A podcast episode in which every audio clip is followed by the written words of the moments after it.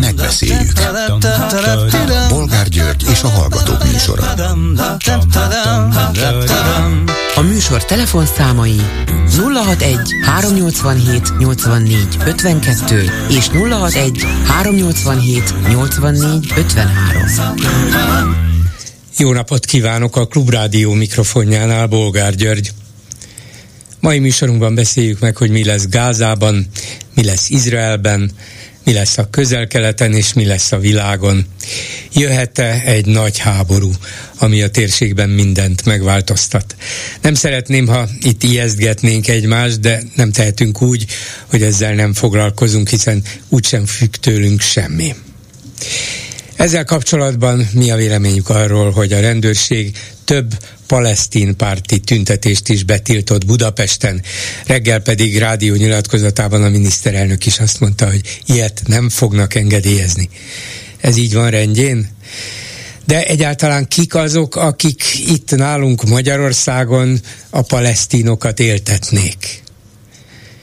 Következő témánk, hogy hm, Orbán Viktor ugyancsak ebben az említett rádiónyilatkozatban azt mondta, hogy Brüsszel folyamatos biztonsági kockázatot jelent Magyarországnak. Hátba támadnak minket, tette hozzá. Szóval az Európai Unió az ellenség, de akkor ki a barát?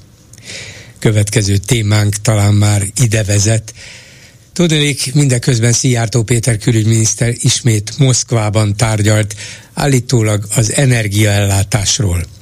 De mivel Magyarország energiaellátását e pillanatban nem veszélyezteti senki és semmi, vajon mit keres a magyar kormány egyik minisztere Oroszországban? Rubelt, atomerőművet? Putyin megértő jó indulatát? Éppen olyankor, amikor egyre több közvetett bizonyíték utal arra, hogy az oroszok is közreműködtek a Hamas terroristáinak kiképzésében. És persze Iránnal tartanak fönn rendkívül szoros kapcsolatot, már pedig Irán a Hamas egyik támogatója, és persze a Hezbollahi Libanonban. Egy dolog minden esetre kiderült Szijjártó moszkvai tárgyalásairól, mégpedig az, hogy a magyar kormány szeretné, ha az orosz sportolók ott lehetnének a Párizsi olimpián jövőre. Közben meg lövik az ukránokat? Telefonszámaink még egyszer 387 84 52 és 387 84 53. Háló, jó napot kívánok! Jó napot kívánok, Bolgáról Szabó Ferenc vagyok. Elnézést kérek öntől, illetve a hallgatóktól is. A mai nagyon izgalmas témák mellett én egy tegnap előtti témához szeretnék röviden hozzászólni, ez pedig az Iványi Gábor egyházát ért hát nem is tudom, minek nevezzem, de minden esetre a mostani szituációval kapcsolatban szeretnék egy gondolatot megosztani annál. Igen, igen, figyelem. Egyébként csak önnek is mondom meg a hallgatóknak is, hogy éppen ön után fogok beszélni Iványi Gáborral, mert érdekel engem, hogy arra a levelére, amit Orbán Viktornak, Novák Katalinak és Kövér Lászlónak küldött, jött-e bármi válasz? Bajban vagyok, mert nehéz olyan jelzőket találnom, ami leírja a lelki állapotomat ezzel kapcsolatban, illetve egy kis képzavarral élve, ami még a rádió nyomdafestékét is elbírja. Talán ha azt mondom, hogy szégyen és gyalázat, az még, az még éppen belefér ebbe a kategóriába. Szégyen és gyalázat, hogy ilyen előfordulhat Magyarországon, hogy hogy nem szakad le ez a szép magyar égbolt ránk, az egész nerre, az egész hatalomra, hogy ilyen szituációba kerül egy olyan közösség, amelyik a legrászorultabbakat próbálja a víz felszínén tartani, a legnagyobb erőfeszítések közepette, miközben, hogy összehasonlításképpen a Mészáros Lőrincék legutóbbi jachtjának egy tankolásából megoldható lenne az Iványi Gáborék közösségének legalábbis egy jelentős problémája anyagi értelemben. Hát hogy fordulhat elő ez ma Magyarországon? Hát úgy, hogy a Mészáros jachtjával kapcsolatban nincs semmiféle beleszólásunk. Oda szólhatunk, de abban nem szólhatunk bele, hogy az ő jachtját mennyiért tölti föl üzemanyaggal, mennyiért vette, mennyiért használja, és mire fordítja azt a egészen elképesztő profitot, amit a különböző vállalkozásaival szerez, vagy magának, vagy magának és másoknak. Így van. Teljesen egyetértek ebben, nincsen beleszólásunk, csak az arányok érzékeltetésére hoztam fel ezt a példát. Egyébként az, hogy szégyen, az nem csak a nerre vonatkozik, hanem sajnos a másik oldalra is. Ha abból indulok ki, hogy a 2022-es országgyűlési választásokon körülbelül 3 millió szavazó volt, aki a Fideszre szavazott, ennek egy része a, a háborús háború támogatásával vádolt ellenzéktől szavazott oda, mondjuk így. A mostani Fidesz tábort körülbelül két millióra, ha satszoljuk, nagyon durván, akkor is ott van másik, mondjuk 5 millió felnőtt korú magyar állampolgár, aki nem ő rájuk szavaz, nem őket támogatja, hogy nem áll össze ez az oldal legalább annyira, hogy egy ilyen ügy mellé oda tegye a saját nagyon kicsi támogatását, és akkor ebből megoldható lenne az, hogy ez a közösség ne ilyen helyzetbe kerüljön, hogy hamarosan azzal kell szembenézni, hogy lekapcsolják az áramot, kikapcsolják az áramot, a hajléktalanokat ellátó különböző intézményekben. Miközben az MVM 100 milliókat szór ki különböző jogcímeken, különböző támogatottaknak. Ez elképesztő. Igen, a, a költői kérdése jogos és igaz is, de Azért rögtön hozzáteszem, hogy hát egyrészt a Fidesz támogatottsága inkább két és fél millió talán, de lehet, hogy két millió, mindegy is. De ott van egy olyan társaság, amelyik nem a Fideszre szavaz, ellenben a még nála is szélsőségesebb mi hazánkra. Az is van egy fél milliónyi.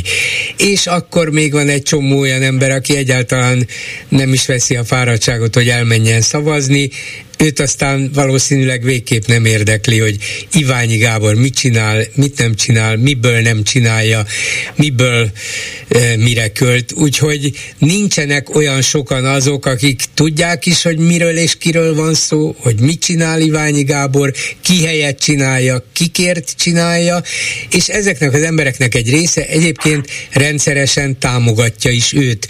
Nem tud annyit összedobni, összeadni, amennyi a normális állam állami támogatásból kijönne és kellene, de látjuk, hogy még a az ott lévő, mondjuk a Józsefvárosi kerület, amelyiket Pikó András vezet polgármesterként, és megpróbál segíteni meg, mert ott van például a Dankó utcai központja a jótékonysági szervezetüknek, az se tud annyi pénzt összeszedni, de a főváros is ígéri, hogy segít, az se fog tudni annyi milliárdot odaadni, mert vannak más feladatok, kötelezettségek, és az emberek azt mondják, hogy jó, jó, Iványi is fontos, na de miért a hajléktalanokra, meg miért a legszegényebbekre költjük, mikor én is szegény vagyok, én nekem is problémáim vannak, alakhatással, az élettel, az élelmiszerrel, az inflációval. Szóval mondom, alapjában igaza van a kérdésével, csak a gyakorlati válasz erre mindig az, hogy nem olyan könnyű összeszedni azt a hiányzó néhány milliárdot, akármennyire együtt érez még az átlagember is Iványival. Így van. Ettől függetlenül én úgy gondolom, hogy valószínűleg emberi jó érzésből sokkal többen vannak, akik valamilyen módon együtt éreznek, szimpatizálnak, esetleg még valamennyi anyagi áldozatra is készek, és a a elméleti ötletelgetés helyett én szeretnék bedobni egy gyakorlati megvalósulásnak a lehetőségét, mert úgy gondolom, hogy ez az egész jó szándék, ami véleményem szerint és feltételezésem szerint azért létezik a magyar társadalomban, egy kicsit meg tudna valósulni, mert úgy gondolom, hogy jelenleg ennek nincs meg a csatornája, hogy együtt érzek velük, de ho- hogyan segítsek. Ennek egy gyakorlati lehetősége, ha például lenne egy olyan grafikus, aki megtervez egy kis kabátra, fősőre ragasztható, beadt ragasztófoltot nem hagyó matricát, ami az lenne, hogy én támogatom Iványi Gábor közösségét. Kész. A bronzszínűt ezer forintért lehetne megkapni. Aki többet tud áldozni, az kaphatna ezüstöt 5000 forintért, és aki még többet tud áldozni, vagy egy cég, az meg 10 ezer forintért aranyszínű ilyen matricát kapna. Úgy gondolom, hogy 1000 forintot nagyon sokan szánnának erre a célra. A megvalósításhoz a magam részéről én annyit tudok felajánlani, hogy a különböző aláírásgyűjtéseken rendszeresen használják ezeket a kis pultokat, ezeket a kis műanyag gyorsan összeállítható pultokat. Nagyon sok civil szervezetnek, meg egyébként pártnak is vannak ilyen eszközei raktáron. Ebből én öt darabnak az átmatricázását erre a célra saját felajánlásként vállalom. Ha van olyan szervezet, amelyik azt mondja, hogy én öt ilyen pultot rendelkezésre bocsátok, akkor ennek az átmatricázásának a anyagi részét a szívesen felvállalnám, mint egy indításként ennek az akciónak. Nézze, egyrészt nagyon megható, hogy ilyenekben, ilyen konkrét támogatási lehetőségekben gondolkozik, de közben azért utána kell annak is gondolni, hogy vannak, lesznek nyilván nem is egy, nem is tíz ember, aki, aki segíteni hajlandó saját munkával, valami pénzzel szintén, de itt milliók kellene, hogy Iványi és Egyháza és Karitatív Egyesületem mögé álljanak, és ezekhez a milliókhoz még csak el se lehet jutni, mert nincs meg az a szervezőképes erő, az a mindenkihez eljutni képes szerveződés, szervezet, média, amelyik azt mondja, hogy na most minden bele, mindent bele próbáljunk összegyűjteni egy millió támogatót, és ha egy millió ember adományoz ezer, kétezer, ötezer forintot, akkor már talán egy évre vagy fél évre megmentjük Iványékat, de nem jutnak el az egy-két millió emberhez, mert lehetetlen a mai viszonyok közepette, és azt mondanám, hogy nem is normális, de hát bizonyos értelemben normális, de a normális az volt, volna, hogy a kormány tegye a dolgát, és adja oda, ami Iványéknak jár. Ezt se tudja a társadalom kikényszeríteni. Így van, alapvetően egyetértek önnel, de én nem dobálóznék, vagy nem terveznék ekkora számot, hogy egy millió embert kell elérni. Úgy gondolom, hogy Budapest forgalmas területein leállítva ilyen kis pultokkal nagyon sok embert el lehet érni, hogyha ezer forintos hozzájárulásunkkal számolunk, akkor is komoly összeg gyűlhet össze, de ennek a másik hozadéka meg a figyelemfelhívás, ami legalább ilyen fontos. Mert valóban a végső megoldást nem ez kell, hogy jelentse, hiszen nem nem a, a lakosságnak a feladata alapvetően, hogy ezt a kérdést valamilyen módon megoldja, vagy, vagy a Iványi Gáborék közösségét kihúzza abból a lehetetlen helyzetből, amiben most van. Éppen elég szomorú, hogy pont neki, pont Orbán Viktorhoz kellett levelet írni. Hát ez hát elképesztő, hogy azok után, amit pont Orbán vele csinált, kénytelen ezt a, ezt a megalázkodást magára venni, hogy ő írja a levelet és kérje benne azt a nekik jogosan járó támogatást. Szörnyű. Szörnyű állapot, szörnyű belegondolni, végtelenül együtt érzek velük. Amennyiben ennek a feldobott akció lehetőségnek valami folytatása esetleg van, akkor a magam részéről szívesen részt veszek ebben. Köszönöm, hogy legalább felajánlotta és elgondolkodtatott mindenkit. Minden jót kívánok, viszont hallásra. Köszönöm, viszont hallásra. És a vonalban akkor itt van Iványi Gábor, a Magyar Evangéliumi Testvérközösség vezetője. Jó napot kívánok! Jó napot kívánok! Egészen véletlenül úgy jött, hogy az első hallgató éppen az ön és egyháza és jótékonysági szervezetes sanyarú sorsával foglalkozott, és, és nem érti, hogy hogy lehet, hogy a magyar társadalom elvileg önnel együttérző része nem tudja megmenteni önöket. Hogy talán az innováció hiányzik, talán a szervezőkészség, talán a, az akarat szavakban nagyon bátrak vagyunk, de amikor tenni kell, akkor talán kevésbé, akkor ellustulunk. Hát nem tudom, de kezdjük akkor a piszkos anyagiaknál. E pillanatban mennyi kellene önöknek, hogy folytatni tudják a tevékenységüket, mondjuk a következő, ne is célozzunk meg egy évet, de fél évben? Hát mindenképpen az lenne szükséges, hogy a, a NAV vagy a belügyminisztérium ne vegye el az alapnormatívát, mert abból a véreket ki tudnánk fizetni, és közben természetesen végre tíz év eltelte után rendezni kellene a státuszunkat, mert tíz éve nem történik ez meg, ugye 2011 12. január 1-ével vették el a, a vagy december 11. december 31-ével. Hát szóval több mint egy évtizede már. Több mint egy évtizede, és önmagában ez egy súlyos ö, sérelem, nem erkölcsi, hanem jogi sérelem hogy ennyi idő alatt ö, nem rendezték a státuszunkat, pedig mi ez alatt az idő alatt végig elláttuk azokat a feladatokat, amelyeknek a finanszírozását a kormány megtagadta. Ugye volt egy rövid ö, időszak, vagy egy kegyelmi pillanat, amikor Strasbourgban sikerült érvényesíteni az igazunkat, de nem az következett belőle, hogy akkor helyrehozták a hibát, hanem fogcsikorgatva fizettek már, amennyit hajlandóak uh-huh. voltak. Tehát csak visszamenőleg rendezték a dolgot, de a továbbiakra nem. Nem, és szó sem lehetett arról, hogy, hogy a státuszt rendezték volna. Tehát mi több mint egy évtizedet dolgozunk úgy, hogy máig nincs rendezve a státuszunk, mert igaz ugyan, hogy a felkínált egy százalékok alapján messze nagyobb a támogatottságunk annál, ami ahhoz szükséges, hogy valaki a harmadik fokozatát a, a rafinált ö, egyházi törvénynek elérje, és csak ennyit tud elérni saját erőből, ami ugye arról szól, hogy ha valaki össze tud szedni 5 éven át évi 4000 egy százalékos támogatót, akkor bejegyzett egyház lehet, de innen nem lehet tovább lépni.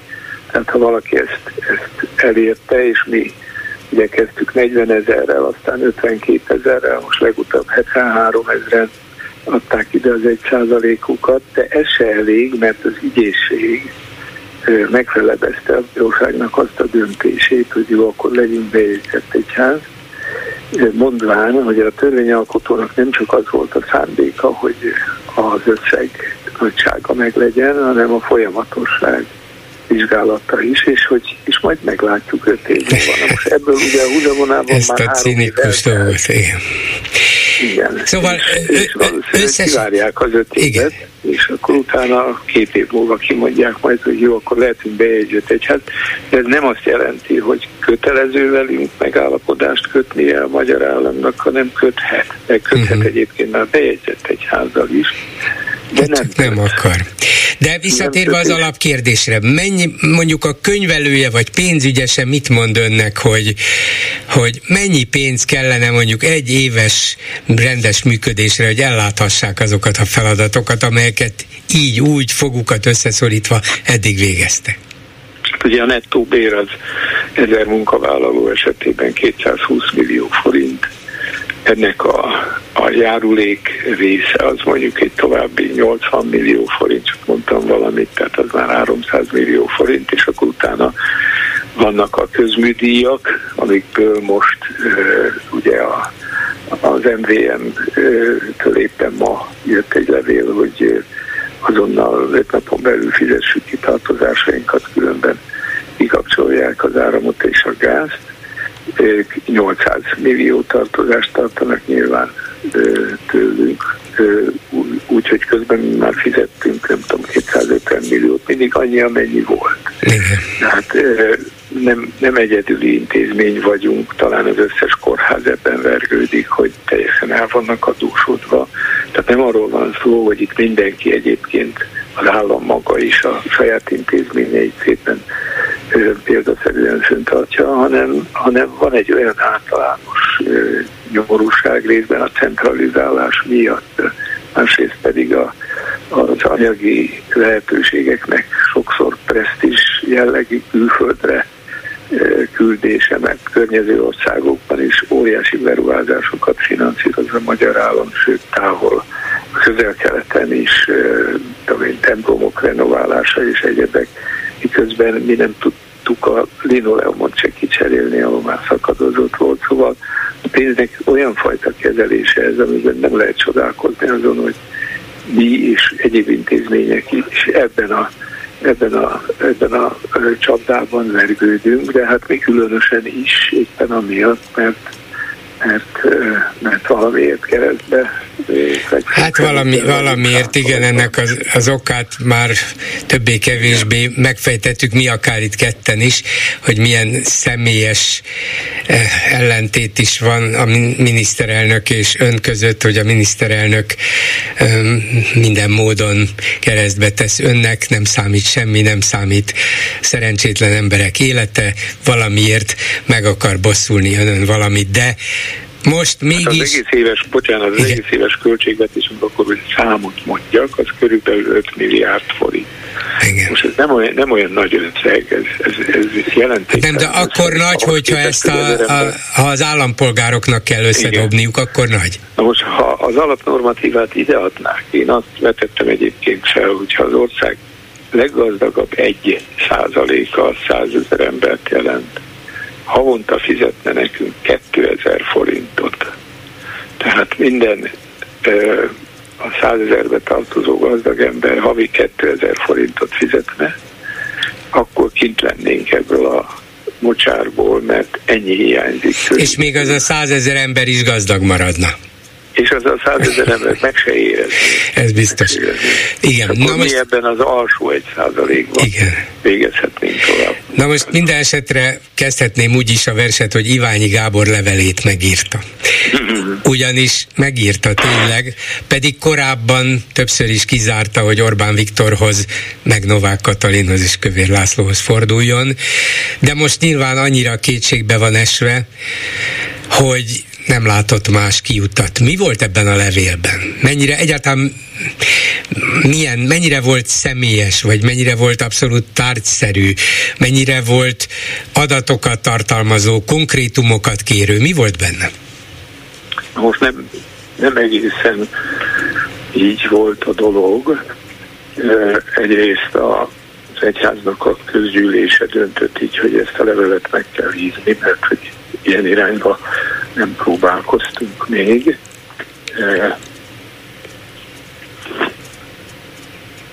És akkor elfogadta ezt a döntést, és megírta a levelet. Igen, megírtam a, megírtam a levelet, igen, de ez nem könyörögvény volt, vagy nem, a, nem az ő jó indulatuknak a tudatlan, tudatlan jó indulatuknak a keresése volt, hanem annak az összefoglalása, hogy mi az a mulasztás, amin változtatnia kell, és csak a kormány tud változtatni, mi nem. Aminek meg kell születnie ahhoz, hogy, hogy ez a vészhelyzet, ami hát humanitárius vészhelyzetnek is tekinthető, benne következzék. Na most ezt én emlékezetem szerint nyílt levélként írtunk, és ennek valahol fönt kellene lennie az interneten, de megpróbálom írtelen magam elé kaparni, és legalább azokat a pontokat 10 másodpercben elmondom, amiket a végig így francia bajszokkal írtunk, és egyrészt, egyrészt ecseteltük azt, hogy milyen helyzetben vagyunk, ez milyen következményekkel jár, azt írtuk, hogy ennek következtében, ha ez ugye tovább folytatódik, hogy a teljes normatívát elzárják előlünk. Közoktatási intézményeinkben közel 3000 iskolás korú érintett, a tanítás vagy már szünetel, vagy kényszerűen meg fog szűnni. Újabb francia baj. A gyerekek kiesnek a középkeztetésből, miközben több helyről jelezték a polgármesterek, hogy az így kialakult krízis helyzetet nem tudják kezelni. Újabb francia baj. A szülők, mint egy 6000 fő elveszítik munkahelyeiket, kiesnek a közmunkaprogramból, elesnek a családi putléktól, mivel a gyermekeik kihullanak az iskoláztatás rendszeréből, esetleg börtönbüntetésre is számíthatnak. A halmozottan hátrányos helyzetű, súlyosan fogyatékos, sajátos nevelési igényű gyerekeink átvételét már most elutasította több tucat oktatási intézmény helyi és szakmai kapacitás hiánya miatt.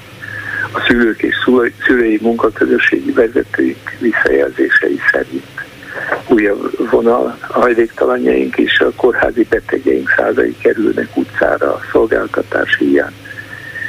Végül a rendszerváltás előtt alapított főiskolánk, amely világi és ítéleti képzéseket folytat jelenleg közel 500 hallgatónak, megtorpanása számos fiatal tovább tanulásra perékba töri. Na most amit csak azzal folytatok, hogy a helyzet menthető, korrekt tárgyalásokkal és megállapodásokkal. Meggyőződésünk, hogy ehhez a következő intézkedések megtételén át vezet az út. Egy, a magyar állam rendezze a net bevett egyházi státuszát. Kettő, a magyar állam visszamenőleg rendezze 2010-ig fennakadás nélkül szerződéssel átadott alapnormatívát és kiegészítő támogatást a MET vonatkozásában figyelembe véve, hogy az átvá- államtól átvállalt feladatokat magas színvonalon és lelkiismerettel végezik azután is, hogy elesünk a kiegészítő támogatásoktól. Újabb pont, kormány tagjai által hivatkozott eddigi 26,5 milliárd forint juttatása nettó bért sem fedezte az elmúlt 13 évben, Ugye adományokból és pályázatokból működtettük több mint 40 intézményünket. Az alapnormatíva és a kiegészítő támogatás rendezése lehetővé tenni, hogy kiegyenlítsük adósságainkat. Újabb vonal a magyar állam a tőle átvállalt feladatok végzéséhez kössön támogatási szerződést a Magyarországi Evangéliumi Testvérközösségei zárójelek közt. Megemlítem, hogy 2006-ban kötöttünk utoljára megállapodás, ezt írásból soha vissza nem vonták, és nekünk 2010-ig semmiféle tartozásunk nem volt. Mi, mi a megállapodás alapján mindenféle plusz juttatás nélkül szökkenőmentően tudtuk mind a szociális, mind az oktatási feladatainkat végezni, és végül a bevett egyházi státusz helyreállításáig függesse fel a NAVA normatíva elvonását. Uh-huh.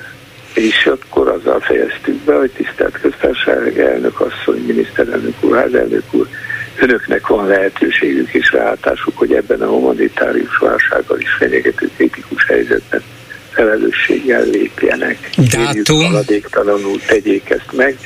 Dátum 2023. október 10.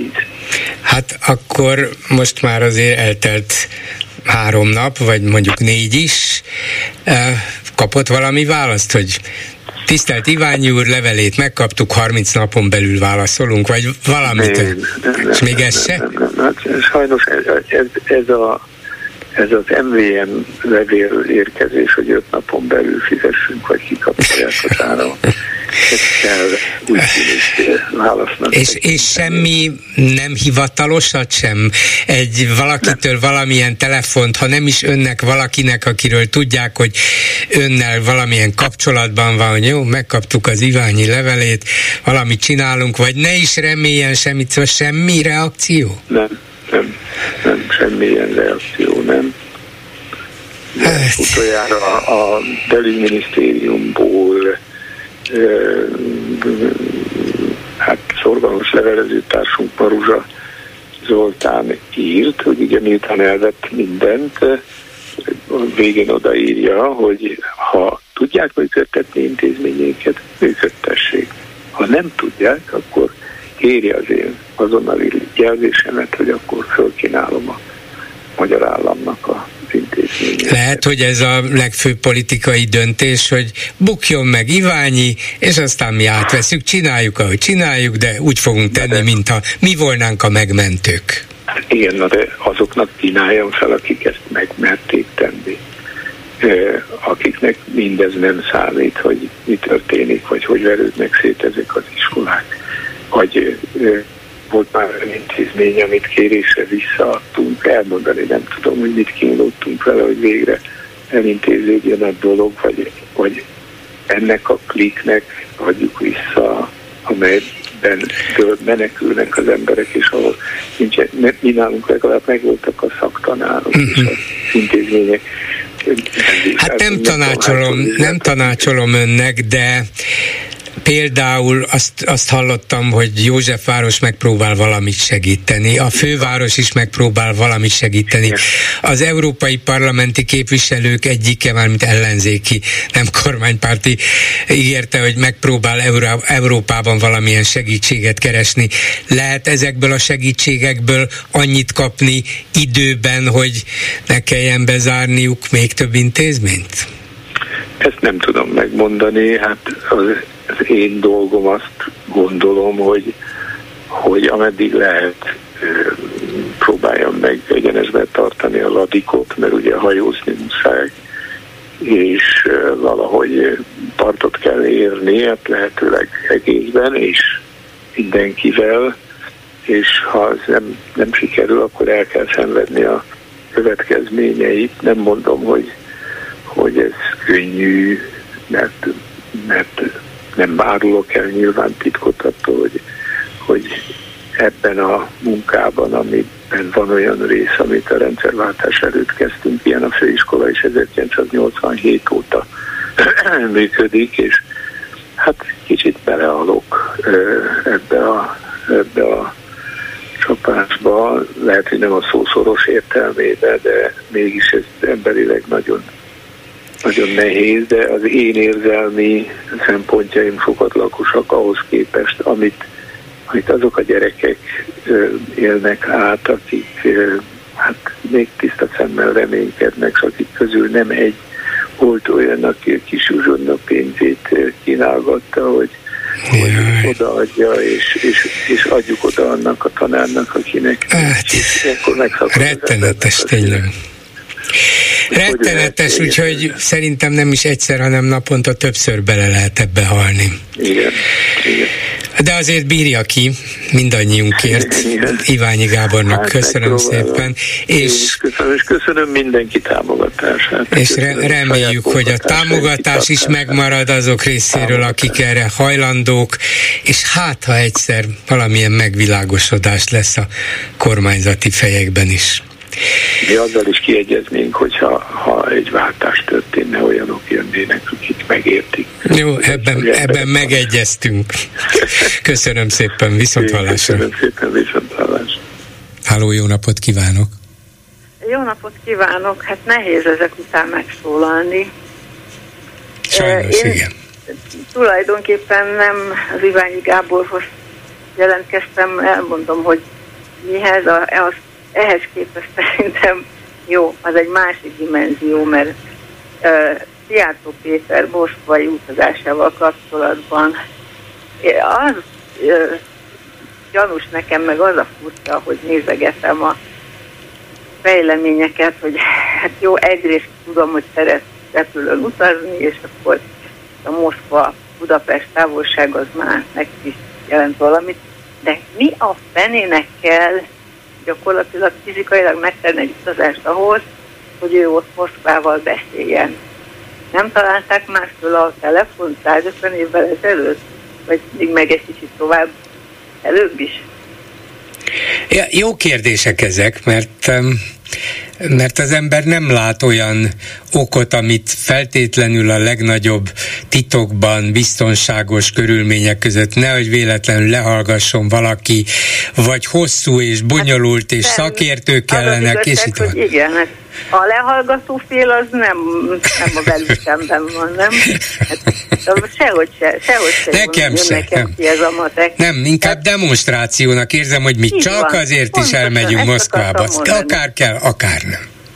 bolgárul kivette a számból azt, ezt akartam mondani, hogy ez gyakorlatilag ez a érzet, hogy bőrgünk, tehát itt van ez az egész világpolitikai helyzet, és szerintem azt akarja tudasítani a mi nagy külügyérünk, hogy hát mi ebben benne vagyunk, mi itt az alkotói vagyunk.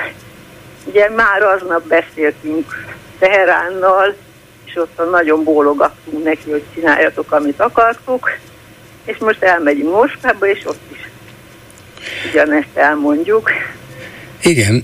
Mi... Annak idején a nagymamám tanított engem krumplit pucolni, megcsináltam az elsőt, és mondtam neki, hogy nagymama, hogy van az, hogy te jó, mármint, hogy krumpli pucolásban. De szegény csak mosolygott, de szóval most miért kell ezt csinálni? Tehát ez a nagy politika, hogy Valószínűleg azt, azt a képzetet akarják kelteni a magyar közönségben, hogy mi itt a világpolitika fontos Igen. szereplői, alkotói Miért vagyunk. Még a Igen. Putyin se tudja kifújni az órát. Igen. Igen. Meg Irán sem, meg mi ott vagyunk mindenhol. Igen, Kicsik vagyunk, de nélkülünk nem menne ez az egész. Nem, meg hát bosszantani is akarjuk az Európai Uniót, és egy, egyáltalán demonstráljuk a különállásunkat, hát most ez a Erdogán nevű úriember is borzasztóan keményen oda mondogat Izraelnek. Mindig kérdezem magamtól, hát ez NATO tag? NATO tag. Igen, hát vele kapcsolatban rajta. is volnának az embernek kérdései, de ott legalább van egy tényleges erő, egy tényleges stratégiai, földrajzi, katonai, gazdasági szerep, amit Törökország tud használni jóra és rosszra. Nekünk ilyen befolyásunk, hát igen, erejünk de a 20. nincs. század elején is volt, hogy a tengelyhatalmakhoz, meg a központi hatalmakhoz kellett csatlakoznunk, és akkor akárkihez mértük volna magunkat, mindenhol az volt, hogy egy pár, pár dimenzióval, vagy pár mértékkel kisebbel kellett minket hozzászámítani, mi voltunk a pötty az így betűn, vagy nem tudom mint, de ott kellett, hogy legyünk, és részesülni kellett abban a gyalázatban. Úgyhogy lehet, hogy ez ilyen ismétlődéses Hát lehet, hogy ezt tanultuk a történelemből, vagy tanulták. Igen, ezt jut tele valaki a történelem, hogy ez a mi szerepünk. Köszönöm. Az Iványi Igen. Gáborral kapcsolatos dolgokhoz szeretnék még hozzáfűzni, ha lehet. Mondja, igen. De az, a, az az érzésem, hogy valahogy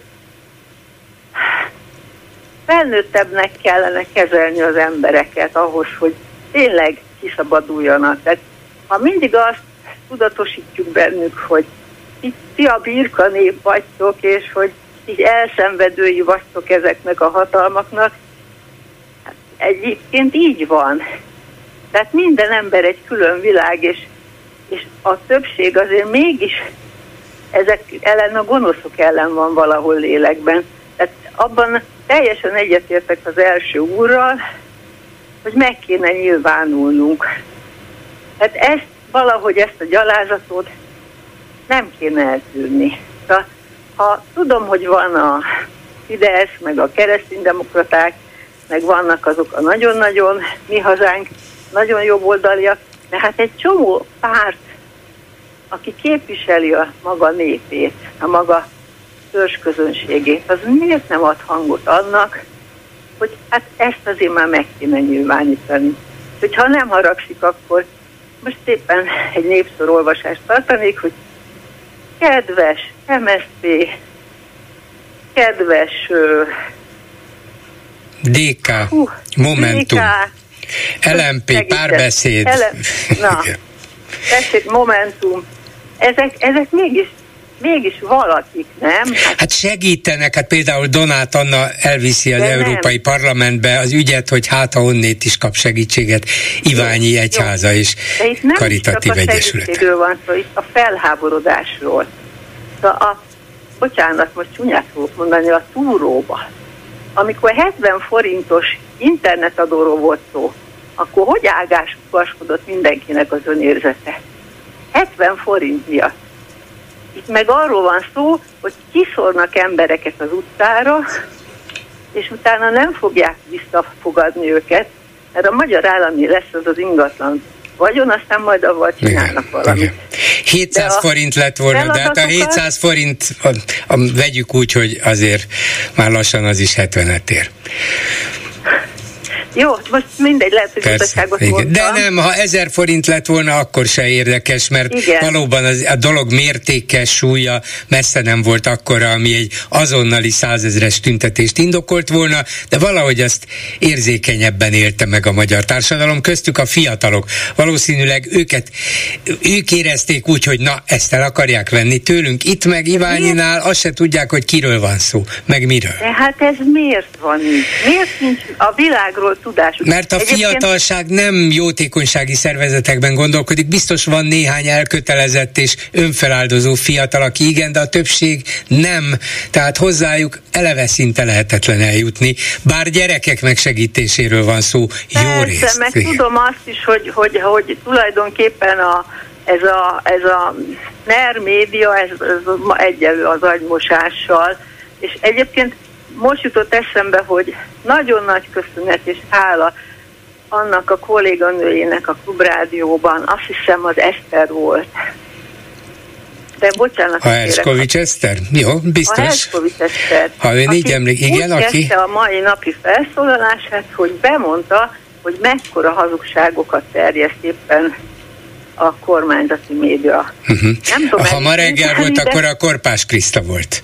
De... Nem a Kriszta volt, nem, nem, nem bejátszásból volt. Ja, értem. Bejátszásból, tehát nem, uh-huh. nem úgy élőből, hanem így bejátszásból volt, és, és azt mondta, hogy hát azért kell minket hallgatni, mint a klubrádiót, hogy ezeket tisztába tegyék. De valahogy mindent föl kéne használni, hogy az embereket visszarángatni a, a földszintre, a, a való világba, mert ezek a veszélyek, amiket most úgy, lát, úgy gondolnak, hogy, hogy csak a hajléktalanokat meg a szerencsétlen embereket éri, ez bárkinek ott van, ott van a küszöb előtt. Hát ez így van, így van, így van. De ez, ez Na, minket is fenyeget, még ha most éppen nem hallunk is bele. hogy aki teheti, az ne a tehetetlenséget erősítse az emberekbe, hanem a tenni vágyás. A tetrekészséget, mert, mert így van. A tetrekészséget és a segítőkészséget, mert az mindenkinek, az embernek saját magának is egy plusz az, hogy tudok segíteni. Nekünk is jót tesz, jobban érezzük magunkat tőle. Jobban érezzük magunkat, Köszönöm. nagyobb lesz az önbizalmunk, így van. és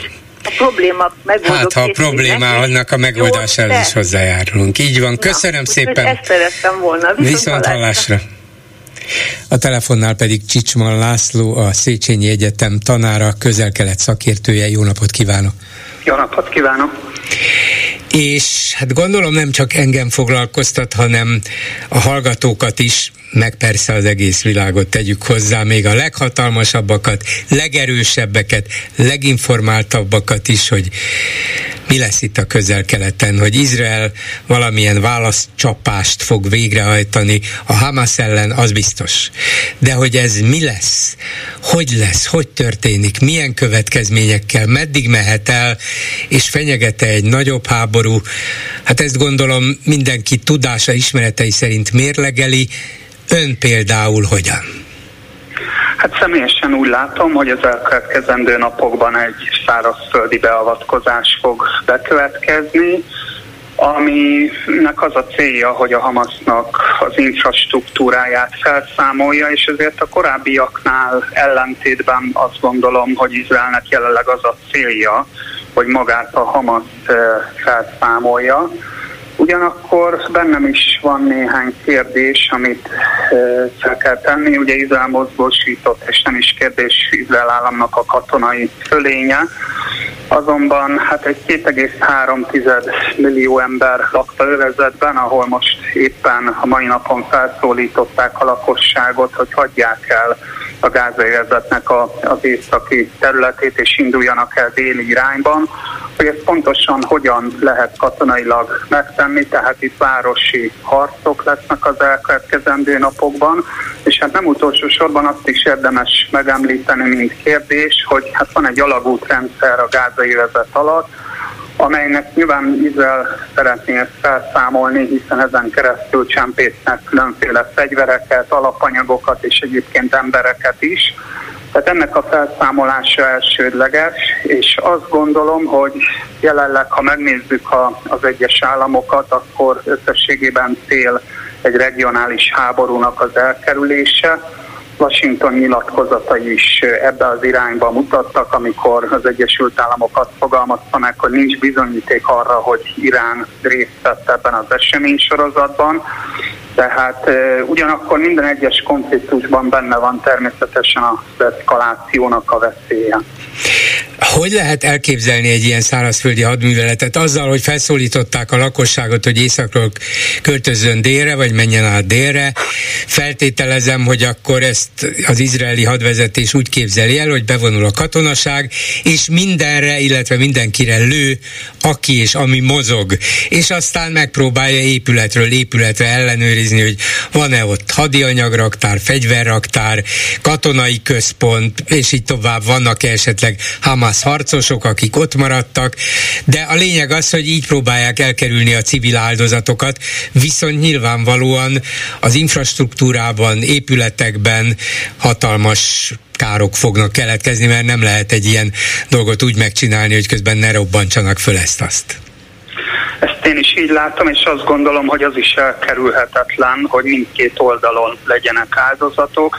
Tehát nyilván izraeli katonák fognak ennek keretében meghalni, és a másik oldalon pedig Hát azért azt láttuk a korábbi ilyen konfliktusoknál, amikor Izrael korlátozott hadműveletet hajtott végre a gázai vezetben, hogy előszeretettel eh, civil lakosságot pajzsnak használták, de emellett is azt gondolom, hogy a civil lakosság veszélyben van természetesen egy ilyen hadművelet során. Ami két nagy kérdés van egyébként, az egyik a humanitárius folyósó, amit Egyiptom javasol, hogy meg kellene nyitni a Rafati határátkelőnél, az embereknek az élelmiszerrel, vízzel való ellátása véget. A másik pedig az, hogy hát Izrael állam kivonult erről a területről, tehát ez nem egy megszállt terület 2005 óta, és hát számomra az egy kérdés, hogyha megtörténik a úgymond a Hamasztól való megtisztítása, akkor mi történik utána? Szerintem Izrael államnak nem célja a hosszú távú megszállása ennek a területnek, viszont felmerül a kérdés, hogy a politikai irányítás az kinek a kezébe fog egész pontosan eh, kerülni.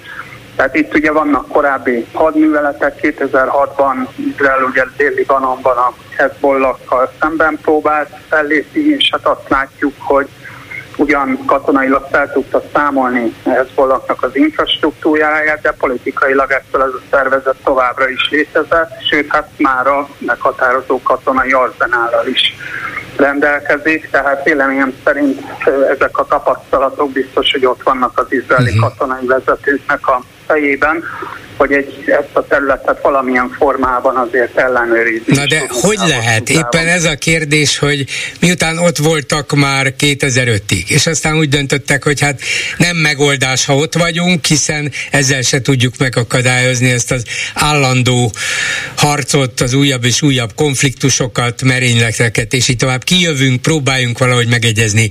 Nem sikerült ez sem, a Hamas tulajdonképpen tárgyalóképtelen, nem ismeri el Izrael Izraelt. Ha most jön egy még nagyobb szabású izraeli támadás, visszavágás, és megpróbálják a Hamaszt katonailag megsemmisíteni, hova lehet ezzel jutni? Vagy egy időre mondjuk csendesebb lesz a környék, de majd néhány hónap, egy-két év elteltével minden ugyanúgy folytatódik, mint eddig, vagy annál rosszabb lesz? Hát rosszabb is lehet, ugye ne felejtsük el, hogy a Hamasznak jelenleg a gázai vezetben olyan alternatívái vannak, mint az iszlám dzsihád, amely azt lehet mondani még a Hamasznál is radikálisabb. A másik probléma az, hogy egyébként, hát hogyha visszamegyünk az elmúlt évtizedekig, akkor van egy palesztin hatóság, amely ketté szakadt területileg.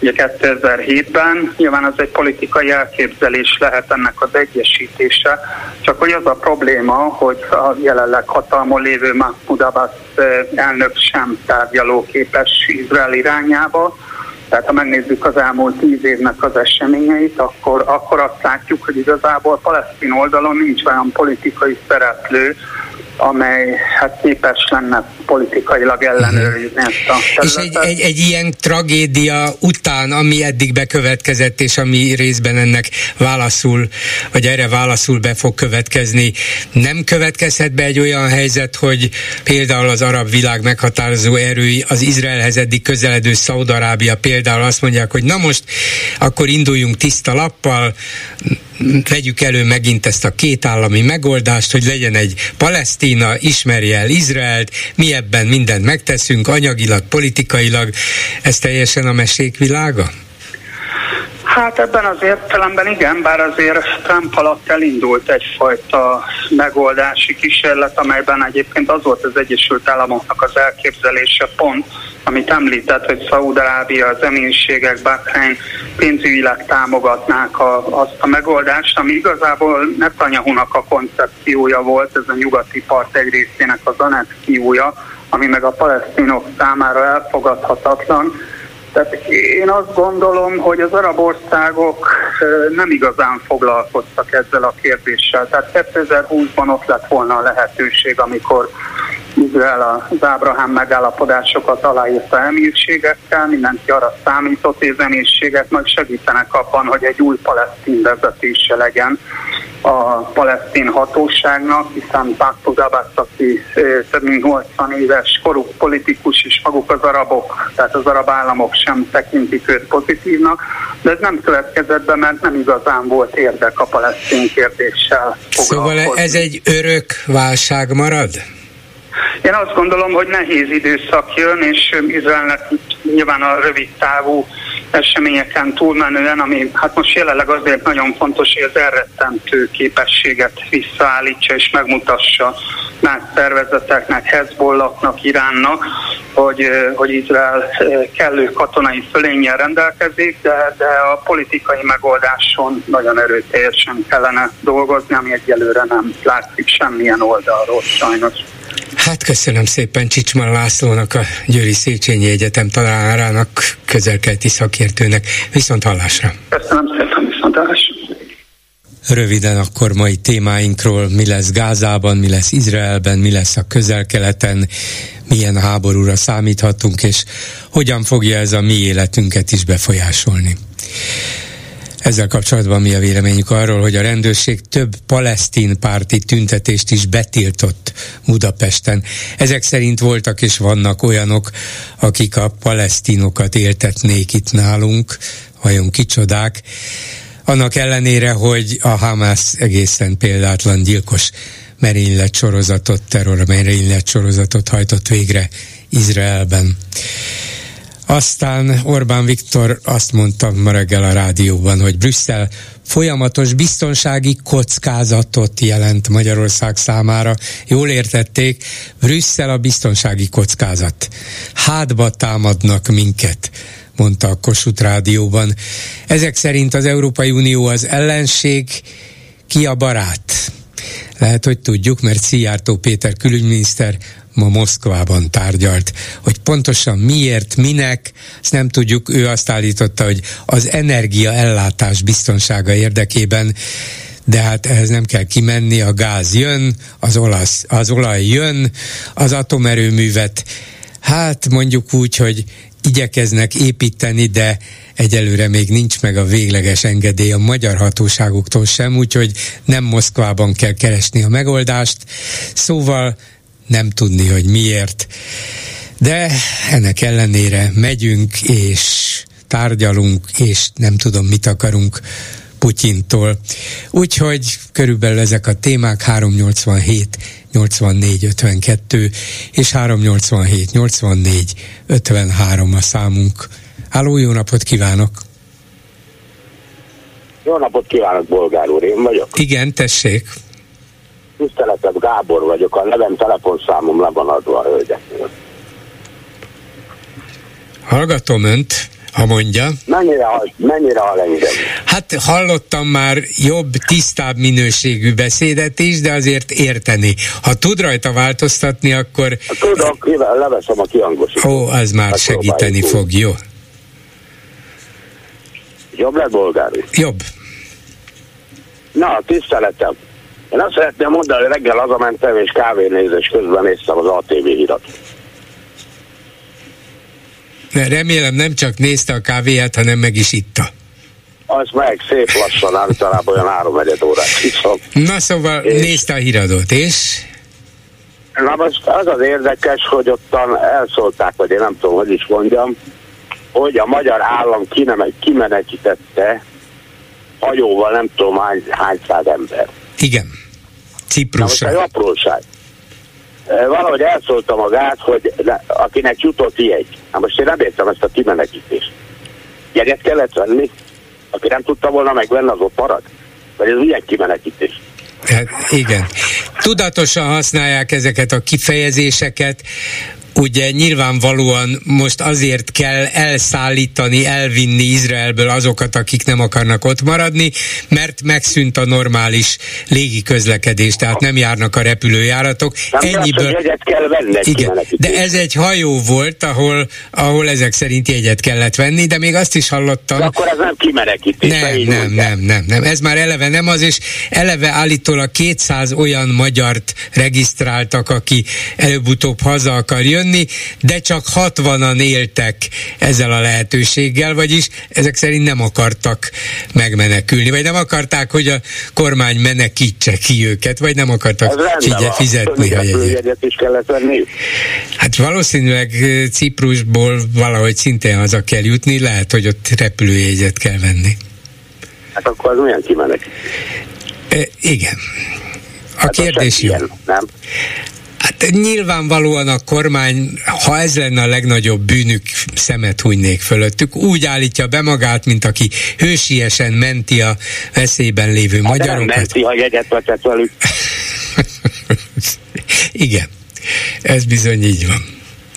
Na, a másik, hát ez egy erős padhelyzet ám, különben, tehát most tényleg én most folyamatosan követem napok óta ezt tényleg, hát most hogy mondják a izraeliek, hogy délre menjenek, hát a Hamas nem engedi. Szóval az, az biztos vagyok hogy nem engedi. Tehát olyan nincs, hogy fölállnak, azt elkezdenek venni batyukkal, mert nem engedik. Nézze, ez biztos, ez biztos lehet a levegőből is látni, hogy elindul egy nagy tömeg kiáramlás az északi városrészekből dél felé, de valószínűleg tartom én is, hogy a Hamas legalább a lakosság egy részét ott tartja kvázi túszként. És hogy, az, és hogy aztán mit lehet tenni? Mindig ezt a háborút napok óta. Ez már a szívemen van már, vagy két hónapja. Mondja. Én apró, sok minden apróságot észrevetek.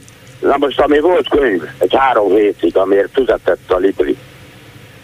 Na most én ránéztem, hogy egyszer rákattintottam. Képzelje el, hogy 18 éven felüli, és pöttyös könyv. Hát maga ez egy paradoxon.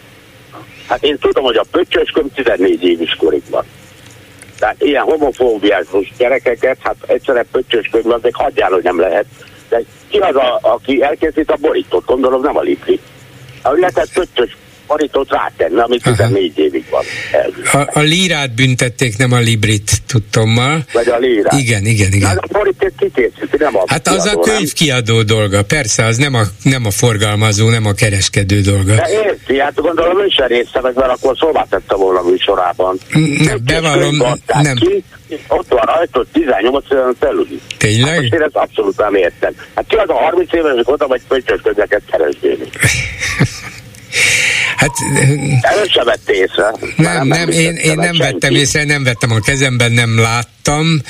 Én uh, sem, én így neten néztem. Aha. Ott volt kép róla, és a leírás. Ez, ez is van paradoxon, én nem tudom, hogy kitaláltak, hogy pocsi, pöcsösködjék tegye, és odaírja még mellett 18 felül. Hát nem tudom, ez olyan önellentmondás, amit én sem tudok itt Így megmagyarázni. Van, paradoxon. Igen. Paradoxon.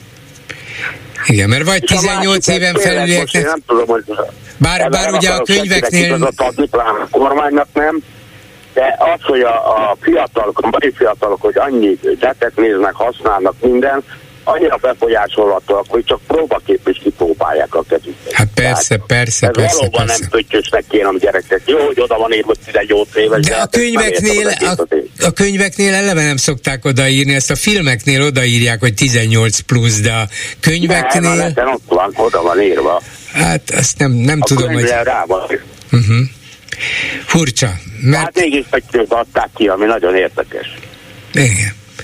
Hát akkor Igazából miért büntették meg a, a kiadót most? Hogy rossz helyen volt, vagy most nem értem. Mert igazából ki tudta volna magát védeni, mert a rajta van, hogy 18 olyan felüli, hát meg a nyilván a, is, nyilván a gyerek, oldalra lehet tenni. nyilván a gyerekkönyvek közé tették, Hát és, és hát a, az éber kormányőrök meg felfigyeltek arra, hogy hát lehet, hogy gyerekkönyvnek van szám van, de itt olyan szexuális tartalom van, ami gyerek kezében nem való, be kellett volna Olvastam a fóliázni. tartalmát. A, Igen. igen.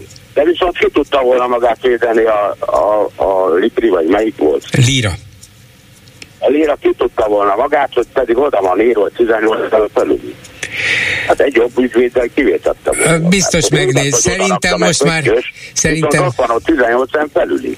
Szerintem most már többször forgatták azt a könyvet kívül belül, úgyhogy nyilván, hogyha ez bíróságra kerül, akkor védeni fogják magukat ezzel is. De állítólag még az ezt tartalmazó, vagy az erről szóló törvény is olyan kétértelmű, nem lehet pontosan értelmezni, úgyhogy talán azzal Hát is. okosak ott, nagyon okosak azon az oldalon, nagyon okosak. Hát igen, vagy szándékosan kétértelműen fogalmaznak, hogy így is, meg úgy is. Hát, igen, igen, igen, igen, igen. Hát nem buták, úgy tanult ember különben. Hát főleg ezekhez a jogi trükkökhöz nagyon értenek. Hát, hát, hát az, az, az egész világon, azt nem lehet úgy megszervezni az emberi gyarlóság miatt, nem lehet tökéletre se csinálni. Igen. Igazából, tehát pláne amíg direkt úgy csinálják, Hát persze. meg főleg. Persze. De az egész arra szolgál csak, hogy lehessen róla beszélni, lehessen bizonyos félelmet kelteni, De bizonyos a körökben. el a kormány, olyan reklámot csinált meg, hogy embertelen. Az lehet, hogy ennek a könyvnek reklámot csinál, de úgy általánosságban a társadalom széles rétegeiben, azok között, akik sose vennék kezükbe ezt a könyvet sem, talán más sem, csak annyi jut el hozzájuk, hogy hát mert már megint a gyerekeinket akarják ezek megrontani. A kormányunk viszont megvéd tőle minket, úgyhogy szerintem ez az egésznek a lényege és üzenete.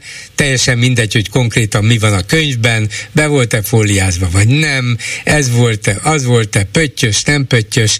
Csak az, hogy az az egy-két mondat jusson el akár sok százezer vagy millió emberhez, hogy azok bizony rosszat akarnak a gyerekeinknek. Pont.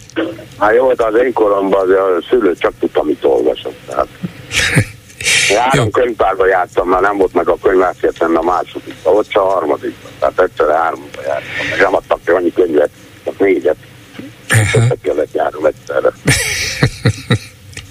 Hát, jó, van, hát mondom, egy picit a Ön a kivétel, nem a hát szabály. Nem tudom. Egyszerűen ez akkora padhelyzet, bolgár vagy embertelen, hihetetlen. Sajnos, Ott is vannak okosak, sajnos a hamadban is. hát be, hogyne, különben nem tudták, Nem volna megcsinálni, nem tudták volna megcsinálni ezt a szörnyűséget, hogyne. Hát Köszönöm, igen, úgy tudtuk, hogy Izrael a világon a legjobb. hírszerzés és elhárítás, igen, Igen, igen hát eddig úgy tudtuk. Még így is lehet, hogy a legjobb, csak valam, valamiért Hát túljártak. hibák, hogy a túljártak az eszükön. meg egyebek, tehát itt, hát ők is ellazultak, nem gondoltak, hogy megveri magyar. Igen. Valószínűleg így van, hogy elbízták magukat, azt hitték, hogy minden, amit beépítettek, minden, amit alkalmaztak, látnak, hallgatnak, az elég. Hát nem volt elég. Köszönöm szépen, viszont hallásra. Én köszönöm polgárról, hogy meghallgatott, viszont hallás. A telefonnál pedig Stumpf András, a Válasz Online munkatársa. Jó napot kívánok! Jó napot kívánok! Erkölcs nélkül erkölcsösen írta a magyar kormány Izrael melletti kiállásáról. Uh, nyilván a hallgatóink zöme az első két szót hevesen, hevesen um, bólogatva jóvá hagyná, hogy igen, erkölcs nélkül. A második, vagy a harmadik szót, hogy erkölcsösen, ott már néhányan ingatnák a fejüket, de akkor hallgatom, hogy ez az önmagában paradox kijelentés a címben mit akart jelenteni. Csak megpróbáltam leírni azt, ami történt, és szerintem sikerült. Elnézést, hogyha itt magamat fényezem, de... de nyug, nyugodtan, nyugodtan, én csak kérdeztem, de egyetértek. Egyetértek nem tudtam ennél rövidebben összefoglalni azt, ami, amit láttam, azt ugyanis, hogy a magyar kormány most egyébként példás módon uh, szinte azonnal a izraeli támadás, uh, vagy izrael megtámadása után Gulyás Gergely személyében kiállt és elmondta, hogy hogy abszolút támogatják Izraelt minden szempontból a területi szuverenitásnak megvédésére, az őt támadás elhárítására, minden szempontból Izrael mellett vannak pont. Nagyon egyértelmű, nagyon határozott mondatok voltak ezek, eh, pontosan olyan mondatok, amilyeneket úgy az ember úgy emberi alapon is, meg úgy minden szempontból elvár olyan pillanatokban, amikor hirtelen megölnek 1000-1200 embert, amikor rakéta ezerek hullanak civilekre. Eh, hát, hát ilyenkor, ilyenkor ilyen mondatokat mond bárki, akinek van egy kicsi, nem tudom, szíve, lelke, esze, stb. bármi. Utána még csomó megfontolás, ilyet, csomó elemzés, de mindennek megvan a maga ideje, az egyértelmű határozott politikusi nyilatkozatoknak is, és ez ilyenkor van. Utána majd lehet tényleg elemezni, hogy mi volt a háttér, meg mi volt, mi a következmény, mindenre van lehetőség, de ilyen pillanatokban ilyen mondatok. Na de miért erkölcs nélkül? Azért erkölcs nélkül, mert meg kell néznünk, hogy miért születnek ezek a dolgok. Tehát önmagában, ha csak ennyit vágunk ki ebből a filmből, akkor ez egy erkölcsös megszólalás. Ezért erkölcsösen. Az erkölcs nélkül pedig azért, mert ha megnézzük, hogy mondjuk a, amikor az oroszok lerohanták Ukrajnát, vagy nem próbálták lerohanni Ukrajnát, szerencsére ez csak így, így történt, nem sikerült az egészet lerohanniuk, de a céljuk az ez volt, és elindult a háború tavaly február végén, akkor milyen mondatok jöttek, amikor, ha megnézzük azt, hogy hegyi, hegyi Karabakban, most amikor, amikor eltüntetik onnan az örményeket, és egyébként Örményország további fenyegetettségben van, el akarják törölni az a földszínéről, akkor ebben a helyzetben milyen mondatok jöttek a magyar kormánytól, akkor felfedezhetjük a mintát, és most lett egyértelmű az, hogy, hogy pontosan mi is történik, hogy mi alapján dönt a magyar kormány. E, volt sokáig ez a vita, hogy e, érdekalapú vagy érték alapú külpolitikát e, visz a magyar kormány. Rengeteg tanulmány született erről, minden ugye röviden összefoglalva az volt a mondás, hogy hát Magyarországnak is ugye nem barátai vannak, hanem érdekei vannak, és ez csak egy pragmatikus politika, nem azért haverkodik eh, a miniszterelnökünk mindenféle diktátorokkal, minden, mert hogy azt annyira szereti meg, hogy a, ne szeretné a demokráciát, de hát itt a magyar nemzet érdekei vannak, és ez egy érdek alapú külpolitika, amit visz, viszünk. Ez volt az állítás. Eh, másrésztről pedig a, a bírálat meg mindig az volt, hogy micsoda egy mocsokság ez, és hogy, eh, hogy némi morális szempontok is kellenének. Ezen ment a vita. De ez egy, most derült ki, hogy ez abszolút nem igaz. Tehát nem, nem ez a nem ez a vita tárgya, hogy most érték alapú vagy érdek alapú, konkrétan főnök alapú külpolitikát viszünk. Az, ha, ha, ha éppen a valamelyik másik államot lerohanó diktátorral van jobb a, a magyar miniszterelnök, akkor annak a pártját fogják, és akkor békeszólamok vannak, hogy jaj, de jó lenne, minél, minél előbb béke, eh, hogyha mondjuk egy ilyen brutális támadás van, mint, mint hegyi karakban, vagy mint az ukránoknál, akkor csak békeszólamok vannak, akkor nem, nem, nem határozott elítélés, vagy ha igen, akkor utána már is odatéve, hogy semmilyen segítséget nem nyújtunk az ukránoknak, ugye ez történt februárban tavaly. Tehát akkor ez van, Hogyha pedig éppen a megtámadott féllel van jobban a miniszterelnök, akkor van nagyon határozott értékalapú, erkölcsalapú kiállás, úgy ráadásul, hogy kifejezetten háborúpárti válik ebben a pillanatban a magyar kormány, amely, amely ugye kiplakátolt mindent azzal, hogy mi, micsoda szörnyű dolog a háborúpártiság, és ilyen is mivel váltolta az EU-t, az ellenzéket, meg minden. Hirtelen nagyon tetszik nekik a háború, és azt mondják, hogy igen, igen, támogatjuk Izraelt a háborúban, amelyet éppen visz. Tehát, hogy az egészben nincsen semmi más uh, számítás, csak éppen, éppen az, hogy a miniszterelnöknek kivel van jó kapcsolata. Ha nem a Netanyahu lenne a miniszterelnök Izraelben, akkor véletlenül egy kicsit kevésbé gyorsan és kevésbé határozottan, határozottan jött volna a magyar reakció. És ez a minta rajzolódott most ki ezzel a szörnyűséggel, ami most a hétvégén Izraelben történt, a ráadott reakcióval, most már lehet. Nagyon plastikusan, igen. Na de lehet, hogy a miniszterelnök olvassa Stumpf Andrást. Mert, Miért nevet ennyire? Hát rengeteget olvas a miniszterelnök. Szerintem rengeteg dolga van, nem hiszem, hogy ráír arra, hogy engem Na szóval... Nem, biztos, nem, nem hiszem, hogy árt neki, hogyha...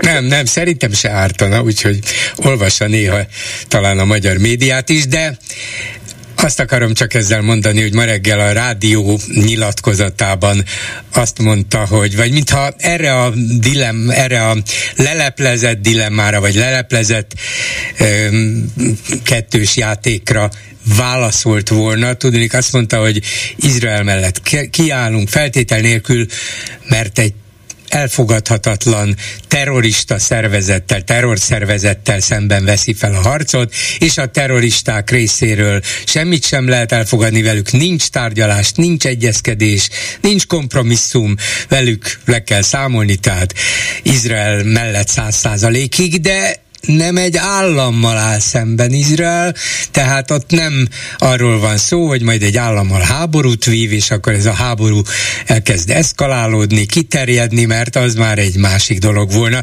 Tehát így próbálta megmagyarázni azt, hogy miért állunk mi egyértelműen Izrael mellé, és bár nem mondta ki, de közvetve talán arra célzott, hogy hát viszont Ukrajna és Oroszország esetében ott mégiscsak két állam háborúzik.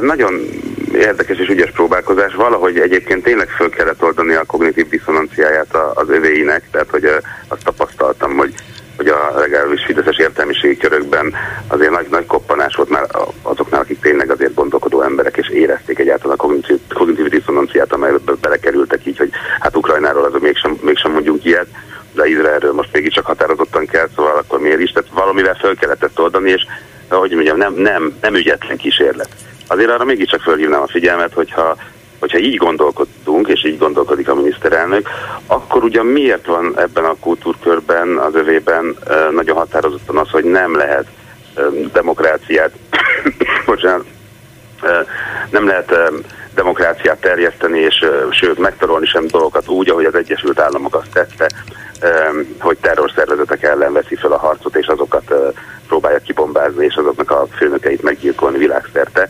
Ugye ezek a legalábbis a, hogy is mondjam, a kormánypárti sajtónak átszálltott propaganda kiadványokban rendre megjelentek ezek a ezek a Sőt, ezt még a Fidesz hát, politikusok is gyakran mondták, hát hogy ne, ez az érvrendszerükben benne van. Így van, tehát hogy pont, ott pont az volt, ugye, hogy, hogy hát nem, nem szabad a ter- terroristák, mert nyilván az ő emberi jogaik, hát nem így volt kimondva persze, de hogy um, de hát hogy, miért avatkozik bele az Egyesült Államok abba, hogy itt meg ott ilyen és olyan terrorszervezet mit csinál, igen. Így van, és hogy ez nem igazi háború, ezért ezt nem lehet támogatni. Például uh, ugye azért is Na mindegy, szóval itt akár Afganisztánig aztán végül támogattuk, meg persze, hogyha nem is NATO, hanem ICEF keretek között uh, mégiscsak ott voltunk, és Afganisztánban nagyon szépen teljesítettek a magyar katonák egyébként, minden, mégiscsak az is arra ment rá, hogy nem egy állam ellen háborúz, dolgozott ott senki, hanem megpróbálták felszámolni azokat a gócokat, amelyek ott voltak, és hát mint most már látjuk, nagyon kevés siker, az nulla siker konkrétan, de hogy hogy kicsit azért kusza az, az a miniszterelnöknek, hogyha megnézzük itt az elmúlt 10-15 évnek, a, ahogy egyéb, egyébként hozzáálltak ehhez a kérdéshez, hogy akkor terror szervezeteken hogy is lehet, hogy nem lehet. Ettől függetlenül néz, nézzük meg az igaz. Én nem látom, bevallom őszintén a, a különbséget abban, hogy miért jobb az, hogyha egy egy állam mm, diktátora, mm, egyébként leváltatatlan diktátora támad meg egy másik államot és öl meg civileket, mint Pucsában történt ez Ukrajnában, ahol, ahol az oroszok öltek meg civileket. És nyugodtan nevezhetjük terrorakciónak, terrortámadásnak hát az, az, az, azt is. Miért, miért nem terrorakció? Ugyanaz, ugyanaz történik, hát rakétákat lőttek civilekre, Harkivban is, és, és ugyan, ugyanez történt Izraelben is, hogy rakétákat lőttek civilekre. Én nem nagyon látom, hogy, hogy az a civil, aki ott elveszíti a fél lábát, mert mondjuk mázliában is nem hal meg, az, az, hogy miért is kerül. Hát igen, ez egy terrorszervezettől jött, a másik azt mondja, hogy hát ez nem terrorszervezettől jött, ez egy államtól jött, úgyhogy ez rendben van. Én nem, nem nagyon látom ezt a különbséget, bevallom őszintén, hogy ezt bárki így de Nyilván akkor lát az ember ilyen különbséget, hogyha kicsit jogászkodva meg kell magyarázni a sajátjainak, hogy az, ami teljesen nyilvánvaló, hogy miért mond két baromira ugyanolyan esetben lényegileg amikor megtámadnak valakit, rakétázzák és civilizéteket mészárolnak, vagy több ilyen esetben, miért mond teljesen más és miért teljesen más a De az, az, az furcsa egyébként, hogy nem, nem a, a reálpolitikával. Először az, az volt a próbálkozás, azt láttam, hogy hát a reálpolitika, mert, mert hogy ugye hát az oroszokkal nekünk azért mégiscsak itt a energetikai összekapcsoltságok, stb. És hát azon a pályán se sokáig jutnak, hiszen nem kaptunk olcsóban. De hát most is, most is ezen a pályán futnak, éppen most van Szijjártó Moszkvában, mint kiderül, Magyarország energia ellátásáról kellett tárgyalnia, nem tudom miért került volna az veszélybe, hogy oda kellett rohanni. Szóval ez de, érdekes igen. módon e, megcsinálják századszor is ugyanazt. Jó, de működik, tehát hogy, és alapvetően nagyon, tehát hogy elbeszélgettünk el, nem, nem, nem árt beszélgetni sosem arról, hogy mi a valóság, meg az igazság, mi a mozgatórugó, mi az, amit, amit látunk, és mi az, amit nem látunk, viszont a, a dolgokat mozgatja. És mondjuk, mikor kirajzolódik egy ilyen minta, arra tök jó fölhívni a figyelmet, de ez nyilván nem fog változtatni a magyar valóságon. Tehát, a, aki, tehát ettől senki nem fog meginogni.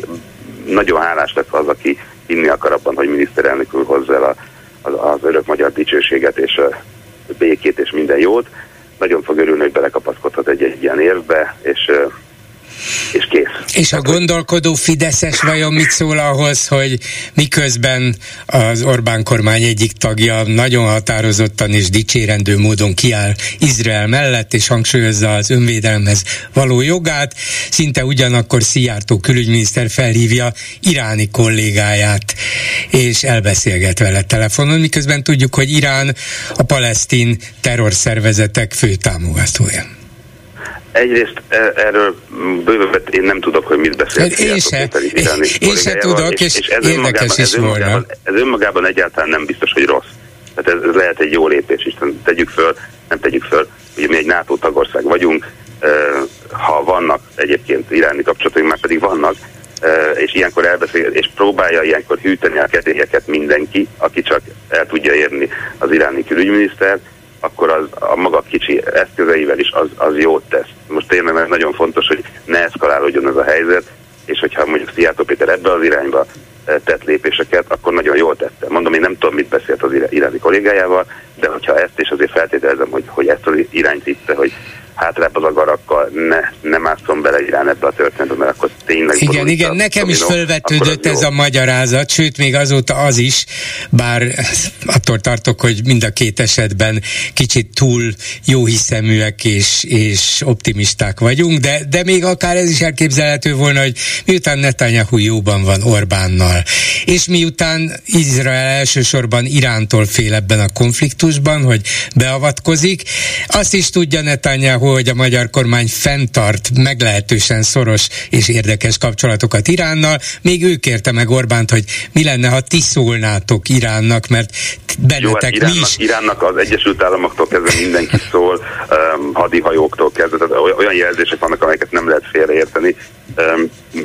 Már az amerikai elnök szólt az persze, amerikai persze, persze. miniszterek. Azért mondom, szólt. hogy bennem ez is fölvetődött, csak ugyanakkor érzem, hogy naív vagyok, mert hát ebben mi apró játékosok lennénk, ha egyáltalán.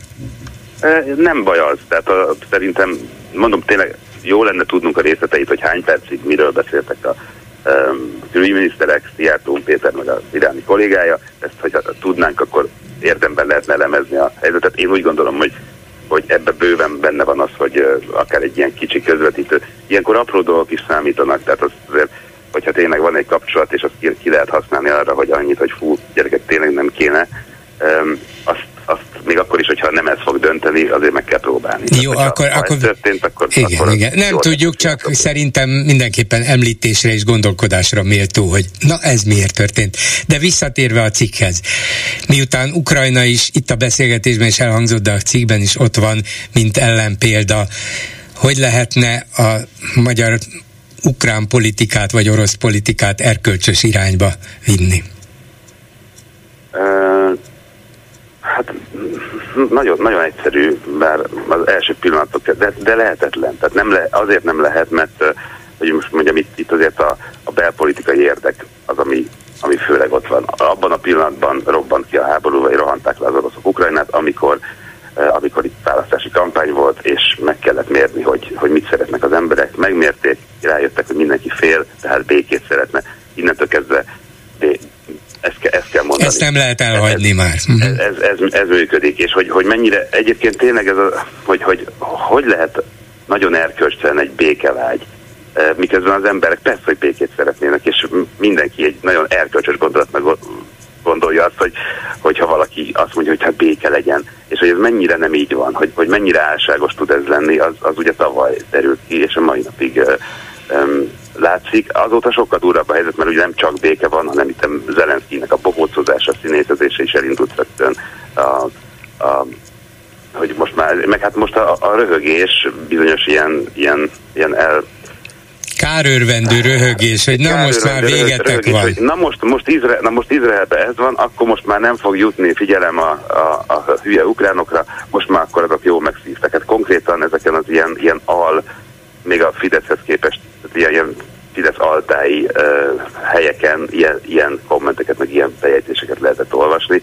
Uh, az ember tényleg csak néz, és, és most persze uh, mennyivel vagyunk előrébb, hogyha hogyha nagyon, nagyon erkölcsösen viselkedünk, és, és meg vagyunk szerintem semmivel, csak éppen azzal, hogy a, hogy a becsületünket nem veszettük el, de rosszabb helyzetbe se lennénk. Tehát nem, nem kaptuk olcsóbban ettől az orosz gázt, mert hogy, mert hogy befeküdtünk a Putyinnak már, hogy nem mi, hanem a kormányunk.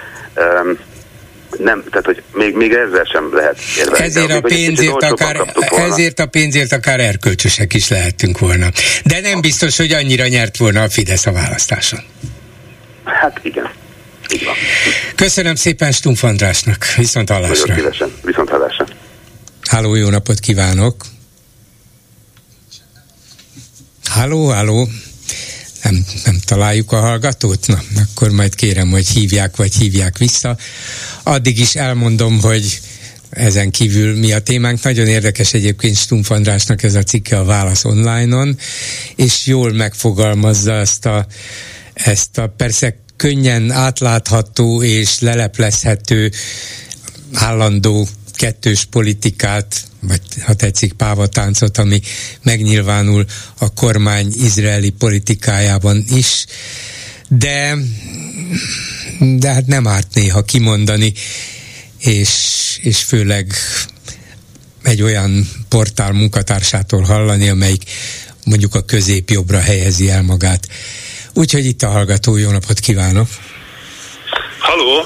Hallgatom, jó napot kívánok, ön van a vonalban. Jó napot kívánok, Szilvács Miklós vagyok, most nagyon, nagyon halka hallom magát, nagyon izgulok, hogy végig tudom mondani. Tulajdonképpen a, az Iványi Gábor ügyében telefonálni, fontosan nem az ő ügyében, a, ez itt bejelenteni tulajdonképpen túlzás a részemről, hogy, hogy igen, 70 pluszosként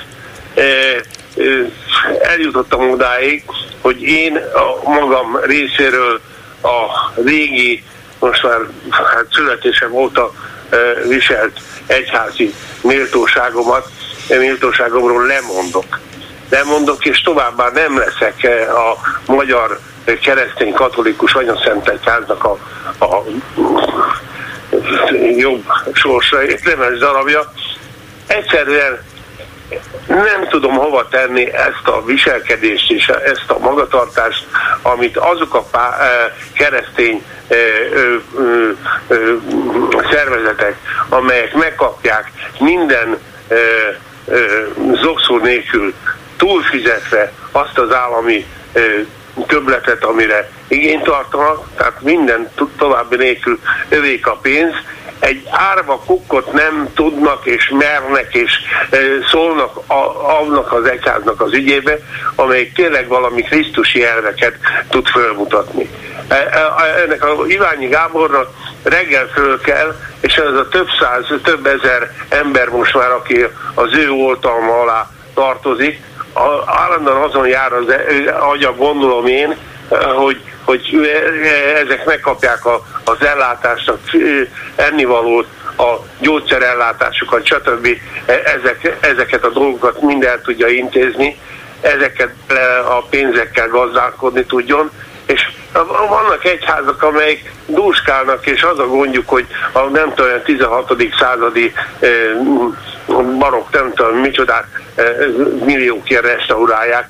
Ez is szép dolog, és fontos is egyházat fenntartani. Ez egy nagyon nagy luxus is, meg drága is, meg, meg nem tudom, tehát nem, én kis ember vagyok ahhoz, hogy, hogy megítéljem az egyházaknak a működését, de hogy ne legyenek, a szolidaritás hiányozzon az egyik keresztény katolikus egyházból a másik iránt, uh-huh. ezt egyszerűen nem, arra, tudom, arra gondol, nem hogy... tudom elfogadni, és az én adományaimra a Magyar Katolikus Anyaszentegyház ne tartson igényt, mert ha így van, akkor ez a a, a, a, az én adományi lehetőségem, akkor inkább a, a, illesse a, a Iványékat, akik holnap és holnap után a legfontosabb dolgokat próbálják, igyekeznek megteremteni Igen, a, arra, a, arra, a gondol, embereknek. arra gondol, hogy a, az egyházak, a katolikus egyház, reformátusok, többiek, tehát a gazdagabbak, nagyobbak legalább szavakban kiállhatnának Iványék mellett, vagy akár hát, hol, némi hát, pénz, pénzzel is. Hát milyen dolog az, hogy, hogy elnézik a másiknak az elsorvasztását, amikor milliószor elmondtam már a, a, a könyökömön jön ki nekem is, hogy az Iványi Gábor folytonosan elmondja, hogy ítéletek vannak, e, bírósági tárgyalások voltak, megnyerték a pereket, minden, és nem kapják meg a pénzüket. Nem kapják meg. Ráadásul én valamelyest a, a, a, ennek az egyházi testvérközösségnek a, a, a dolgait némileg ismer, ismerem a, a József Nádor női szállót, ismerem a, e, e, ettem a a, étkeztem az ingyen konyhájukon, meg, meg egy pár dologgal találkoztam. Most, mint én, mint vak vagyok, van néhány gondozottjuk, akiket ide juttattak a Bakok Állami Intézetében, utolsó stádiumos vakok, akik már még éppen, hogy botorkálva látnak, de ezt is az egyház, a, a, a, a Iványék mérték be, mérték fel őket, és juttatták nagyon hosszú és türelmes pálya után ide hozzánk, a Vakok Állami Intézetébe. Tehát nagyon sok olyan pozitív dolgot tapasztalok körülöttük, ami tényleg fontos és életmentő, vagy, vagy embermentő legalábbis. És erre azt tapasztalatom, hogy, hogy a mi egyházunknak a, a, a nagyon finom, kicsikézett öltözékbe járó főpapjai, a, a, a, ahol a, a ruháknak az értéke több millió forintba kerül egy-egy ilyen miseruha, és a szavos díjzsekkendők benne. Ez a lényeg rajtuk, más egyebet nem tudnak fölmutatni, csak az, hogy a kormány mellett állnak, és bólogatnak mindenre, amit akkor ezért hát kapják. Tényleg, tényleg nem hát, értem, hogy, hogy ez nem, nem kerülne mondom, nekik nem semmibe. Mondom, de, de kész, én, én, én a magam részéről, meg egyébként is megható az, amit itt tapasztaltam, hogy hogy a, a, a Iványi Gábor egyháza és a klubrádió valahogy mintha egymásra találtak, már bocsánatot kérek, de, de tényleg az, hogy egyre többet és egyre többet hallom, hogy klubrádiósok kiállnak a, az Iványi egyháza mellett. Tehát sorsüldözött e, emberek találkoznak és megértik egymást. Nekem már ez is egy valami. Akkor miért nem tudja megérteni a, a magyar keresztény katolikus anyaszent egyház, a református és a többi is. Itt van például az evangélikus, egy, egyszerűen nem tudom elképzelni, hogy a, az evangélikusok hogy néznek, milyen viszonyban vannak a, a, a, a Iványékkal, Például, amikor a németországi evangélikusoknak a, a gyerekpénz se jelent annyi pénzt ki, kinyögni, hogy ezt az egyházat így cakkumpak rendbe tegyék, hogy soha többet ne legyen anyagi gondjuk.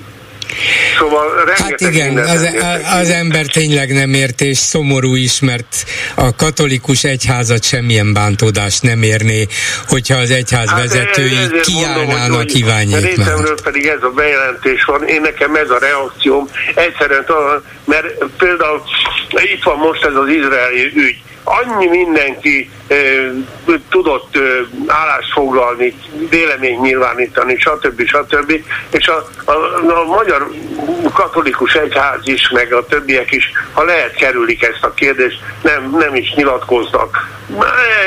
Mi történik a nagyvilágban? Történik, ami történik. És nekem például az én hitoktatóm, az a Ferences rendi szerzetes volt a bánkatya, aki egyébként a, az Orbán Viktornak is a hitoktatója volt. Tehát ha egy ember áll vagyok kapcsolatban Orbán Viktorra a hitoktatómon keresztül. És a bánkatyáért én tűzbe mennék, mert aztán ő egy szerzetes pap volt. Neki világos és egyszer.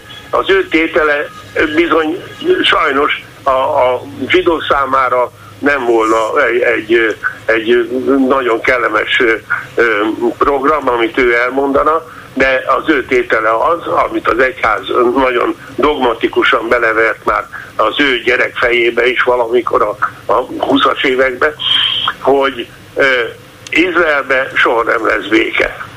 Tehát arra Hát azért ez, ez nem egy hittétel, ez, ez nem egy hittétel, legfőjebb valamilyen pragmatikus politikai hm, hm, állásfoglalás, de vagy, vagy helyzetelemzésnek a végeredménye, de ez azért így. Hát nem, nem tudom, most nem hiszem. Ha, bocsánat, Igen, csak ennyit nem akartam, hallom. Jó, nagyon szépen köszönöm, köszönöm szépen. hogy meghallgattak, és, és még egyszer, ha, ha Iványi így felmerült, és ennyire összehajoltak a, a sortsüldő, most már lehet mondani, hogy Fidesz üldözött e, társaságok, e, szervezetek, akkor tartsunk ki egymás mellett, és e, hát éljen Hát, Iványi éljenek. Iványék sokáig, így van. Köszönöm szépen, Köszönöm, viszont hallásra.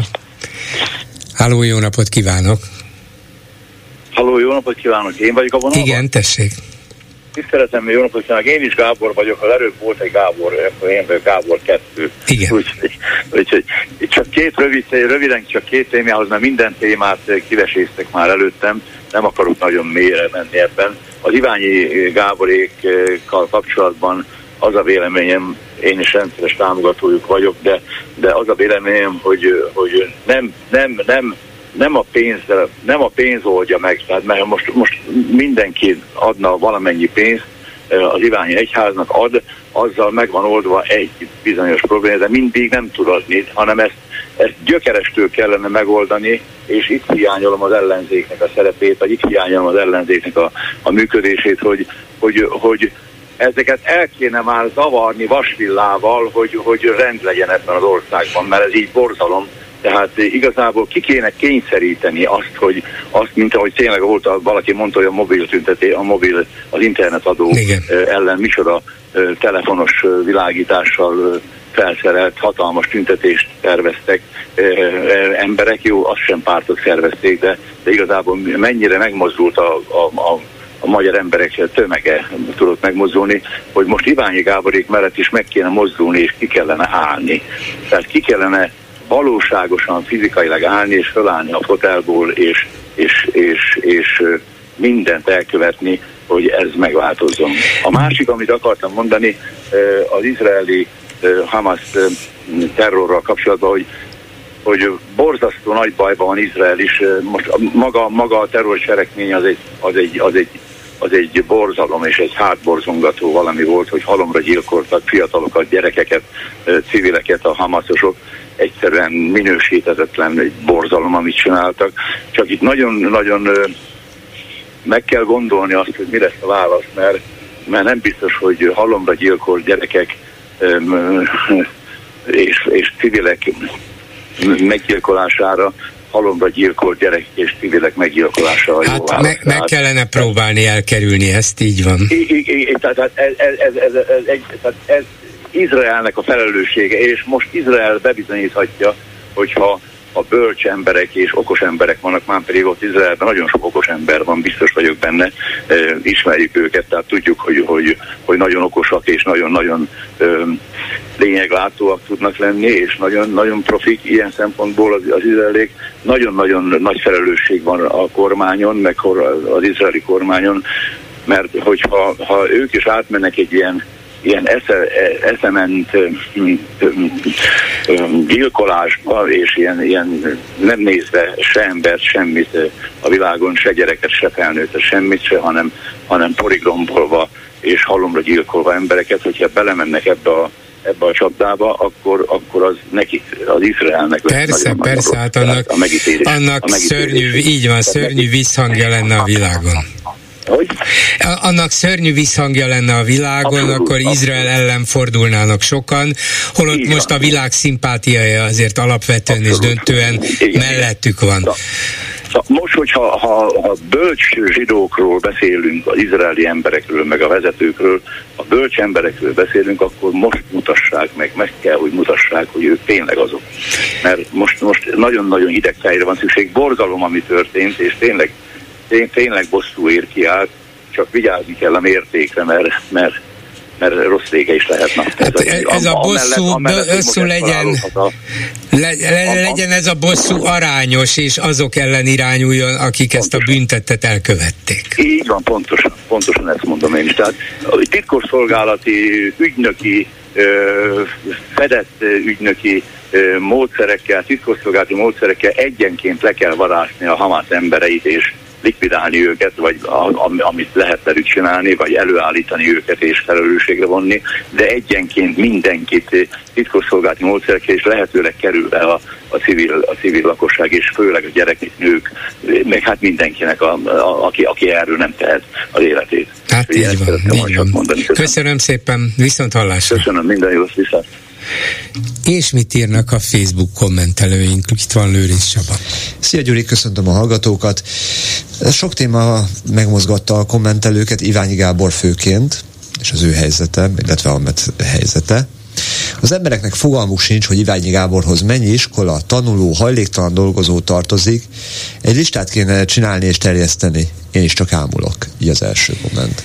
Hát igen, csak um, és ez meg is mozgat sok embert, hát nem véletlenül említette Iványit a beszélgetésben is, hogy már több mint 70 ezeren ajánlották föl az adójuk egy százalékát az egyházának.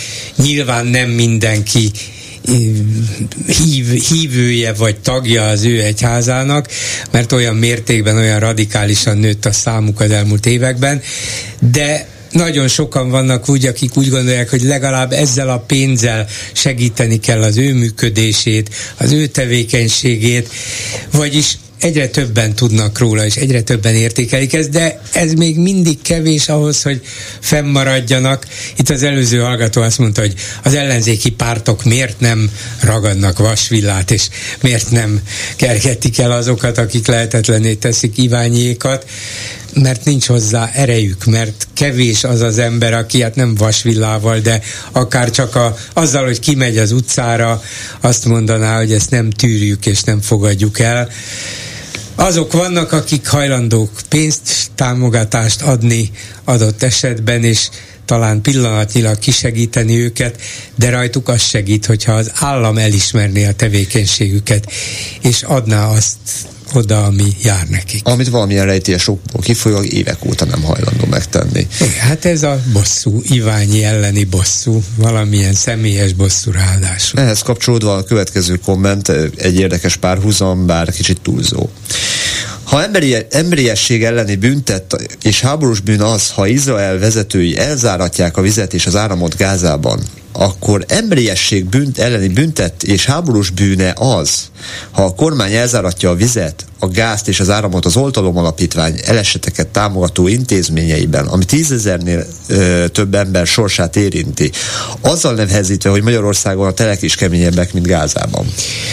Hát bizony fején találta a szöget. Itt a magyar államot nem, nem hogy egy terrorista szervezet elleni fellépés és válasz csapás kényszeríteni erre a lépésre, hanem a magyar állam tönkre akar tenni egy jótékonysági szervezetet, egy államot, és így próbálja kikergetni az utcára a szerencsétleneket. Hát igen, érdekes, és, és azt hiszem lényegre látó, vagy lényegbe látó összehasonlítás. Csak egy egyszerű bosszúért egy érdemtelen, egy teljesen fölösleges akció kedvéért egyetlen ember ellen, vagy egy szervezet ellen több tízezrek életét nyomorítják meg. Igen. Egy kicsit másabb téma. Nem vagyok a magyar kormányzat rajongója, és ezzel kapcsolatban a hajós kimenetítés úgy történt, hogy vettek 65 hajójegyet, szóval az állami pénzből ment. Az más kérdés, hogyha valamiképpen segíteni akar, akarunk, akkor miért nem a kormánygépeket használjuk ilyen célra, illetve nem is kérdés, mert tudjuk. Hát igen, éppen Grúziában voltak vele de hát ha valaki hajlandó hajón elmenni Ciprusra, mert éppen az áll rendelkezésre, az is rendben. Egyébként nem tudom, hogy a kormány vette a hajójegyeket, vagy megfizettették azokkal, akik felültek a hajóra. Lehet, hogy ezt már tudni lehet, csak én nem vagyok tájékozva a lényeg az, hogy ha segítették őket abban, hogy elhagyják Izraelt, akkor ez rendben van, csak nem kell feltétlenül ilyen drámaira venni a dolgot, hogy ki menekítés. Egyszerűen csak segítették őket abban, hogy elhagyhassák az országot. Ahogy látom, az én reggelem is, is hát pontosabban a következő kommentelő reggele is úgy kezdődhetett, mint az enyém, hogy az első pillantásra Szijjártót láttam meg, amit éppen Moszkvából jelentkezik be. Bár mondjuk ez csütörtökön volt. Tehát mert biztos rá vagytok fixálódva Szijjártó Facebook oldalára, nem? Mm, eléggé. E, ő kelt föl titeket Igen, igen, főleg a Bayern, Bayern címeres pulóvere. Szijjártó a futár, Moszkvából kapja az utasításokat a magyar kormány. Így a következő komment. De ezt miért kell elutazni Moszkvába? Ja, hogy mindenki lássa, hogy onnan igen, kapják. Igen, igen, igen. Tehát ennél jobban lebukni nem lehet máshogy. Megmarad a kompót a Spice-ban, ha Szijjártó jár Moszkvába, írja a következő kommentelő. Ezt nem teljesen értem, de jó. Kakadú Spice hát nem az oroszok vannak a Spice-ban, hanem a magyarok vannak a moszkvai igen, Spice-ban. Igen, igen. Most akkor az oroszok mondják, hogy a magyarok a Spice-ban vannak, ez lett volna az én záró gondolatom ezzel. Hát lehet, hogy ott vannak. Ennyi lett volna a komment szekció. Köszönöm szépen. Van két perce még annak a hallgatónak, aki a vonalban van. Jó napot kívánok! Hello, én vagyok? Jó Igen, tessék. Kívánok. Üdvözlöm, uram, még nem beszéltünk egymással, pedig 30, 30 éve hallgatom önt gimnazista korom óta. Jaj, de jó. Mondja. Már még, még a Kozsuth Rádióban, mielőtt ön követ lett volna, egy házi műsor volt, és aztán jött ön, és pont akkor értem mindig haza, úgyhogy akkor bekapcsoltam, aztán mikor forró vált a talaj, ön alatt, akkor, akkor követtem a klub rádióba, úgyhogy így, így alakult a de most beszélünk először egymással. Na, tehát most egy Szijjártó beugrott egy dolog, Manilában paterkázott a, a, azzal a gyilkossal, aki ott a, ott a Góré, aki bevallottan saját kezűleg több embert ölt meg, na akkor hánytam el magam először tőle, Hát azóta egyre jobban és jobban gondolodom, ha, ha, ha, ha még lehet ezt okozni, de már szerintem elérte a maximumot, úgyhogy Szijjártóról uh-huh. ennyit. Hát, ha, ö, ne, ne felejts el, amit mondani akart, mert itt vége lesz a műsornak, de miután, igen, miután 30 igen. éve hallgat engem, és először jelentkezett, kíváncsi vagyok, hogy 30 év alatt esetleg valami összegyűlt önben, amit most elmondana, szívesen visszahívjuk hétfőn. Uh, hétfőn? Igen. Uh, ha azt jó, mondja, hogy jobb a ked, akkor kedden, de mindegy. Nem, nem, nem. Hétfő lesz. Iványi Gáborról Jó, jó, jó, jó, jó. Akkor hétfőn hallgatni fogom Iványiról, jó? Igen, igen. Köszönöm, viszont hallásra. Viszont hallásra. Ezzel a megbeszéljük mai műsora véget ért készítésében közreműködött Bencsik Gyula, Lőrinc Csaba, Erdei Tünde, Kelecsényi Krisztina és Csorba László. Bolgár Györgyöt hallották, viszont hallásra a jövő héten. Most pedig jön az Esti Gyors. Esti Gyors, a hírek háttere. Jó estét kívánok, Sámesz János vagyok, ez itt az Esti Gyors, a szerkesztő Helskovics Eszter. A napokban rájöttem, hogy tájékozatlanabb vagyok, mint korábban. A szlovákiai kormány alakítás fejleményeiről csak másnap délelőtt értesültem, ha pedig egy ismerősöm nem osztja meg külön, teljesen lemaradtam volna az általam egyébként követett válasz online arról szóló nagyon érdekes cikkéről, hogy a cigányság szenvedi meg leginkább az oktatási rendszer átalakítását.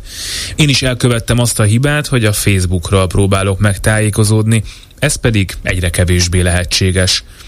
Azt már sokan tudják, hogy a Facebook radikálisan visszavágta a közéleti tartalmak elérését, ezt a jegyzetet is sokkal kevesebb ember fogja elolvasni, mint tavaly ilyenkor olvasta volna. Esetleg egy cuki képpel magamról, alá pedig az írás linkjének bekommentelésével próbálkozhatnék, de igazi megoldás egyelőre nincs. Ráadásul ez csak egy apróság ahhoz képest, hogy mekkorát változott a világ attól, hogy a közösségi média az emberek közötti kommunikáció első számú terepe lett. Sólyom László halálakor sokan idézték az Alkotmánybíróság 1992-es határozatát, mely szerint a szabad vélemény nyilvánításhoz való jog a véleményt annak érték és igazság tartalmára tekintet nélkül védi, ami szükséges feltétele egy társadalom fejlődésének. De van-e vajon értelme ennek a gondolatnak akkor, amikor a párbeszéd és nem mellesleg a politizálás elsődleges felületén nem jogszabályok, hanem egy algoritmus dönt arról, hogy miről és hogyan szabad beszélni.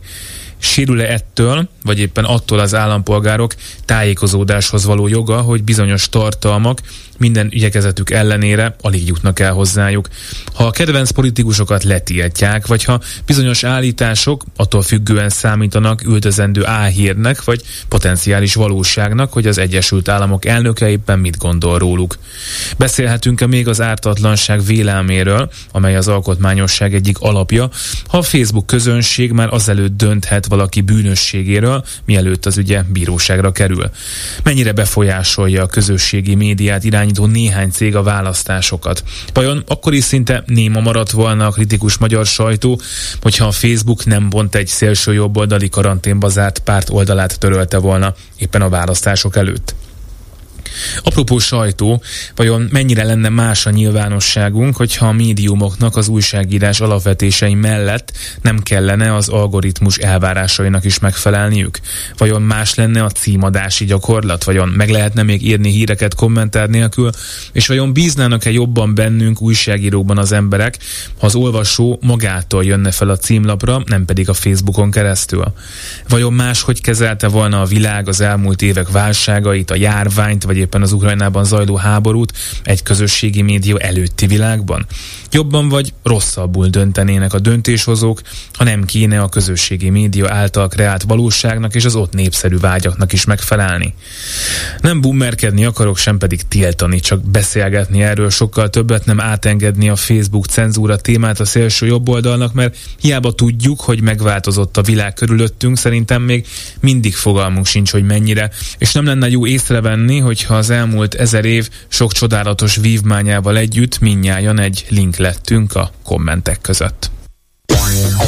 Esti gyors, a hírek háttere.